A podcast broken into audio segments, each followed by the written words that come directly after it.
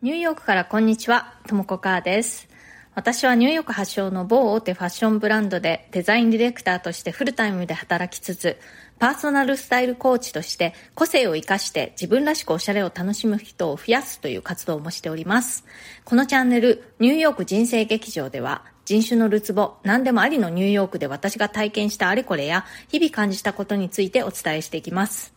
ニューヨークの自由でポジティブな空気感とともにちょっと元気が出る放送をお届けしてまいります。それからプレミアム放送も配信しております。週に1、2回、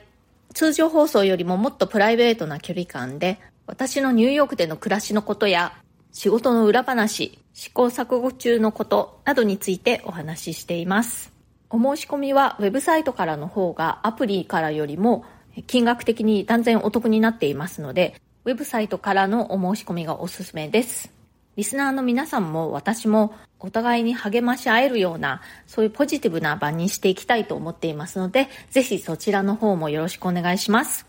それでは今日の放送をお楽しみください。私はニューヨークでずっとファッションの仕事をしているんですが、ニューヨークに最初に来たのは、留学がきっかけで、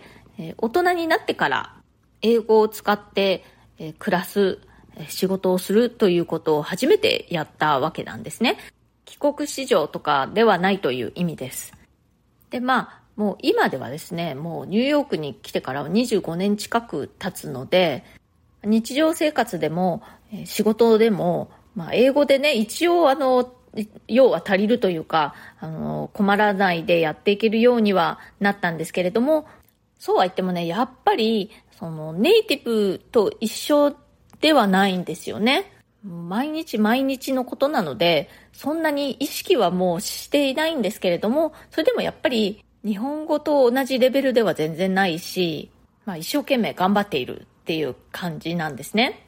で私はファッション業界でデザインの仕事をしているんですけれども、デザイナーというのは結構ね、あの、絵描いてるだけじゃなくて、話をする機会がとても多いんですね。プレゼンをしたりだとか、あとは、あの、いろいろね、あの、仕事でのパートナーにいろんなことを説明したりだとか、言葉でのコミュニケーションっていうのがすごく大事な仕事なんですね。で、アメリカ人っていうのは、やっぱりね、話がすごく上手な人が多いんですよね。まあ、みんながみんなというわけではないんですけれども、平均して話し慣れているっていうのかな。うん、話、話すのが上手だなと思う人が多いです。やっぱりね、アメリカ人って子供の頃からそういう人前で話す訓練というのをすごく、あの、学校なんかでたくさんするので、みんな結構慣れてるっていうのもあるんですよね。で、私はそういう、同僚だとかね、周りのアメリカ人が話すのを聞いて、あ上手だなとか、あ、こういう風に話を運ぶといいのかとか、あ、こういう言い回しは使えるなとか、そんな感じでね、あの、実地でいろいろ勉強をしていったっていうか、まあ、今も常にね、勉強していってる感じなんですけれども、いつまで経ってもね、あの、もう本当にネバーエンディング勉強という感じで、満足いかないっていう感じなんですけれども、コミュニケーションでね、重要なのは、その話す力だけじゃないんですよね。誰かの話を聞く力っていうのも、実は同じくらい重要で、おしゃべり上手、プレゼン上手なアメリカ人の間でも、聞く力も大事だという認識はね、すごくあるんですよ。聞き上手っていうのは、英語ではえっ、ー、と、グッドリスナーとか、グレートリスナーっていう風に言われるんですけれども、まあ、良い聞き手っていう意味ですね。それは人の褒め言葉としてね、しばしば登場します。He is a good listener とか、あの、彼って聞き上手だねっていう意味です。でこの良い聞き手であること、グッドリスナーであることは、ビジネス上においてもすごくいい資質だというふうに認識されてるんですね。しかも、話す方の技術と比べたらですね、ネイティブではない私にとっても、とっつきやすい技術というか、ネイティブ並みのプレゼンをするっていうのは結構ハードルが高いなと感じてしまうんですけれども、でも聞き上手になるっていうことはなんかできそうな気がして、まあ、話す方もね、もちろん努力はするんですけれども、聞き上手になる、良い聞き手になるということを結構意識してね、あの、やってきました。で、その結果、グッドリスナーだってで言われることが結構、あの、多くてありがたいことに。それは仕事の評価にもつながっていると感じます。なので、何が言いたいかというと、英語だとか、まあ、外国語を使って仕事をしなくちゃいけない方、その言葉でいかに上手に話せるようになるかっていうのをやっぱりすごく考えると思うし、努力すると思うんですけれども、それと同時に、そのいい聞き手になる、聞き上手になるという方向性でも意識して頑張ってみると、あのコミュニケーション能力という総合点がねこう上がるんですよね。だからぜひね外国語でのコミュニケーションにおいては聞く方の力聞く良い聞き手になるっていうのかな。それをぜひ意識してみてほしいなと思います。でどうやったら良い聞き手になることができるのかというのはですね。まあもちろんちゃんと話を聞くという相手の話を遮らないとかね、もう相手が何か言ったら一旦受け取るとか、その、でもとか、だってってまず言い返すんじゃなくて、まあこれは日本語でも同じですよね。なるほど、そう思うんですね、みたいな感じで、あの、もし反論がある場合でも、一応ね、話を一旦は聞くと。まああなたの意見はこうなんですね、と。そういうまあ聞く姿勢みたいなものをそれはまず基本的に大事かなと思います。そしてその次に、上手なその愛の手の言葉というか、その聞いてるよということを示す、その返事というかね、その言い回しを研究してね、覚えるということです。やっぱりね、本当にただただ聞いてるだけで、うん、うん、OK、OK って言ってるだけじゃね、話してる方は、ちゃんと聞いてもらっているというふうに感じにくいと思うんですよ。なので、まあ、聞いてますよということをもうちょっとこう、あの、積極的に表現するというか、そういういい愛愛の手言葉のようなものを、いくつかボキャブラリーとして持っておくと、すごく使えると思います。私はそういうのは大体ネイティブの、まあ、同僚だとか夫だとかが話しているところを聞いて、ここから使える表現を、なるほどなという感じで、こう、ストックしていたという感じですね。本当に簡単なところで言うと、I see とか、of course とか、I hear you とか、まあ、文脈によってもうちょっと長い受け答えとかもまあいろいろあると思うんですけれども、そういうのをね、いろいろ自分のボキャブラリーにしてしまってね、そのパッと使えるようにしておくと、聞く力というのか、その聞き手としてのコミュニケーション能力というのがアップすると思います。あともう一点は、これは外国語云々にはあんまり関係ないとは思うんですけれども、やっぱりちゃんと適切なアイコンタクトを取る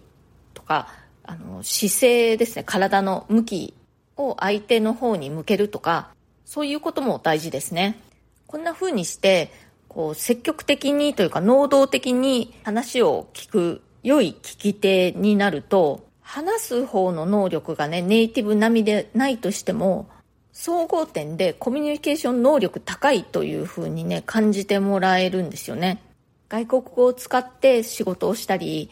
仕事だけに限らずプライベートでもいいですけれどもその外国語でコミュニケーションをしなくちゃいけないっていう時はぜひね話す方だけじゃなくて、良い聞き手になるにはどうしたらいいかなということをちょっと考えてみて実践してみるといいと思います。ノンネイティブにとっては、とっつきやすいし、非常にね、こう、得るものが大きいというか、あの、効果が高いと思いますよ。はい、コメントにお返事していきたいと思います。不必要な苦労はしなくてよしの回にコメントをいただきました。赤松めぐみさん。楽しいお話をありがとうございます。日本は真面目で良い反面、しんどいところもありますね。しなくていい苦労はしなくていいと言われた時に、よほど苦労を知らずに見られている、かっこ現にそう？と思いましたが、それでいいわと感じています。大阪の、それもごく狭い地域で一生を送りそうな私ですが、大阪の人も友人のお宅に招かれた時に、ここお家賃いくら？と聞く方が他の地域より多いと言われますので、お話に笑ってしまいました。もう少し気持ちに余裕のある日本になるといいな、ということで、赤松めぐみさん、コメントありがとうございます。そうなんですよね。日本はね、本当に真面目で、何でも物事がきっちり時間通りに運ぶし、まあこう、当てになるというのか、そういうところは、まあいいですよね。まあ特に自分がお客様の立場の場合、すごくいいとは思うんですけれども、それがやっぱり絶対という感じになって、それを守らないことがもう絶対に許されないというような、そういうところはやっぱりちょっと息苦しく感じますね。大阪の人も、あの、値段とかお家賃いくらとか聞いちゃったりするんですね。なんとなく想像つきます。私、あんまり大阪詳しくないんですけれども、なんとなくね、想像つきますね。それから同じ回にコメントいただきました、双子座さん。コメント返しありがとうございます。実は1年半、アメリカ西海岸の経験があります。なので、アメリカは間くらいかなというご意見は感じてたけれど、誰にも聞けなかったので安心しました。今回前回のトピック含め、ともこさんのように広い観点が持てるよう、いろいろな人種や環境で活動していきたいです。これからも応援しております。ということで、双子座さんありがとうございます。お、アメリカ西海岸にいらっしゃったんですね。私はやっぱりもう長いことニューヨークで暮らすうちに、そのもういろいろな人種だとかもいろんなタイプの人と接する機会というのがあったので、割とそれで強制的に広い観点が持てるようになったかなという気はします。まあ、本当にね、いろいろなものの見方をする人もいるし、中には本当にびっくりするようなものの見方だったり、いろんなカルチャーだったり、えー、そういう風に考えるんだとか、そういう文化があるんだなんていうことがね、結構しょっちゅうなので、まあ、いろんな人がいるなという感じで、あんまりこう決めつけたりしないようにしないとなと思っています。二子座さん、嬉しいコメントありがとうございました。えー、それから、えー、ニューヨークで感じる変化、フジテレビ元アナ森下智也さんとラボ生配信のアーカイブ放送に、森下智也さんご本人からコメントいただきました。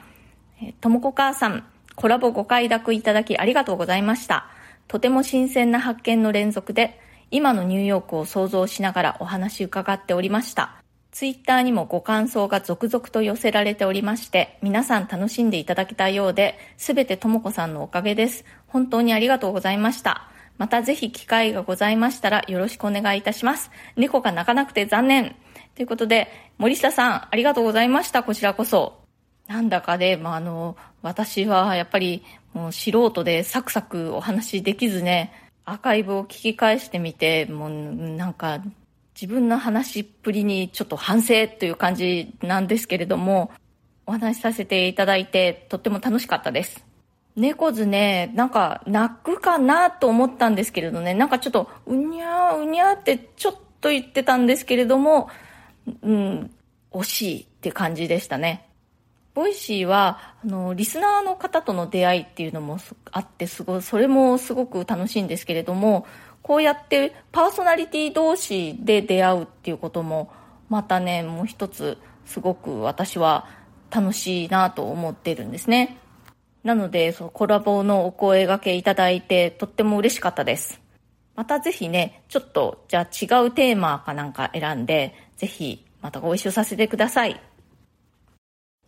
はい今日は、え、英語での、まあ、英語だけじゃなくて外国語でのコミュニケーション能力をアップさせたいと思う時に話す力だけじゃなくて聞く力良い聞き手になるということを心がけてみるといいよというお話をしました。私が思う良い聞き手になるポイントは3つあって1つはまあ本当にちゃんと聞くということ。相手の話を遮ったりしないで、まあ、聞くということですね。それから2点目が相づち言葉愛の手言葉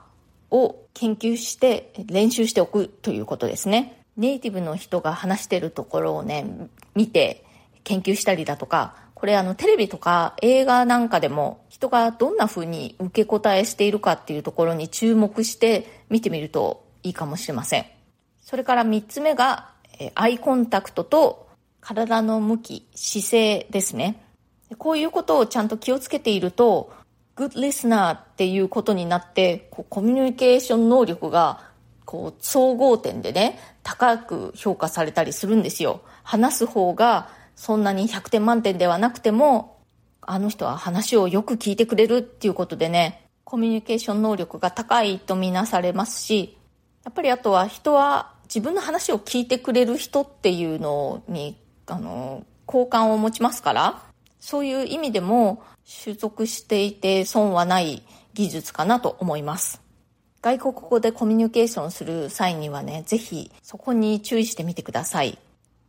今日のお話いかがだったでしょうか？今日の放送が気に入ってくださったら、チャンネルのフォローや SNS でのシェアなどもしてくださるととても嬉しいです。